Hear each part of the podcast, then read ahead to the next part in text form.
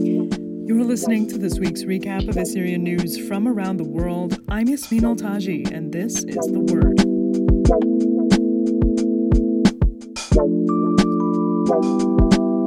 Six were killed in an airstrike on a military airport in the Kurdistan region of Iraq last week, agencies reported, citing local officials. The Kurdistan Region's Counterterrorism Service said the attack on Arbat Airport, about thirty kilometers southeast of the city of Suleymaniyah, killed three of its personnel and injured three Kurdish Peshmerga members. According to Reuters, Iraqi military spokesman Yahya Rasul said the drone entered Iraq's airspace through Turkey's border. The source of the drone remains unconfirmed, and Iraq's counterterrorism office hasn't placed blame on any one party. The Suleymaniyah governorate did say in a statement it called on, quote, countries in the region to respect the sovereignty of the Kurdistan region and Iraq.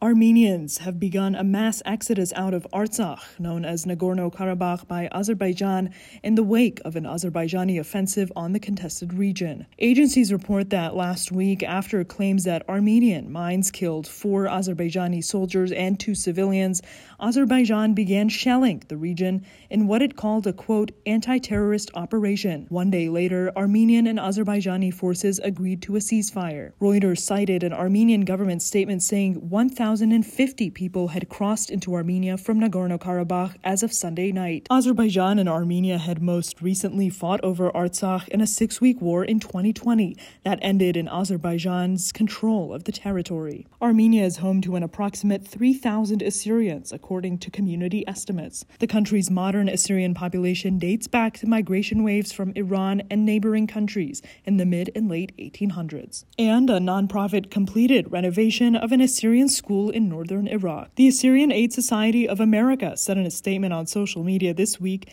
it, quote, funded the rehabilitation of the Assyrian school in Hazane Nala. According to the organization, the renovation included the addition of new doors and windows, structural repairs, and a new computer room for the school. The organization said the project was made possible by donations from participants in its twenty twenty-three Atra trip, which brought members of the Assyrian diaspora to Iraq earlier this year. You can get these stories and more at w w w dot the word mideast dot com. That's all for this week in Assyrian news. Yasmin Altaji, The Word.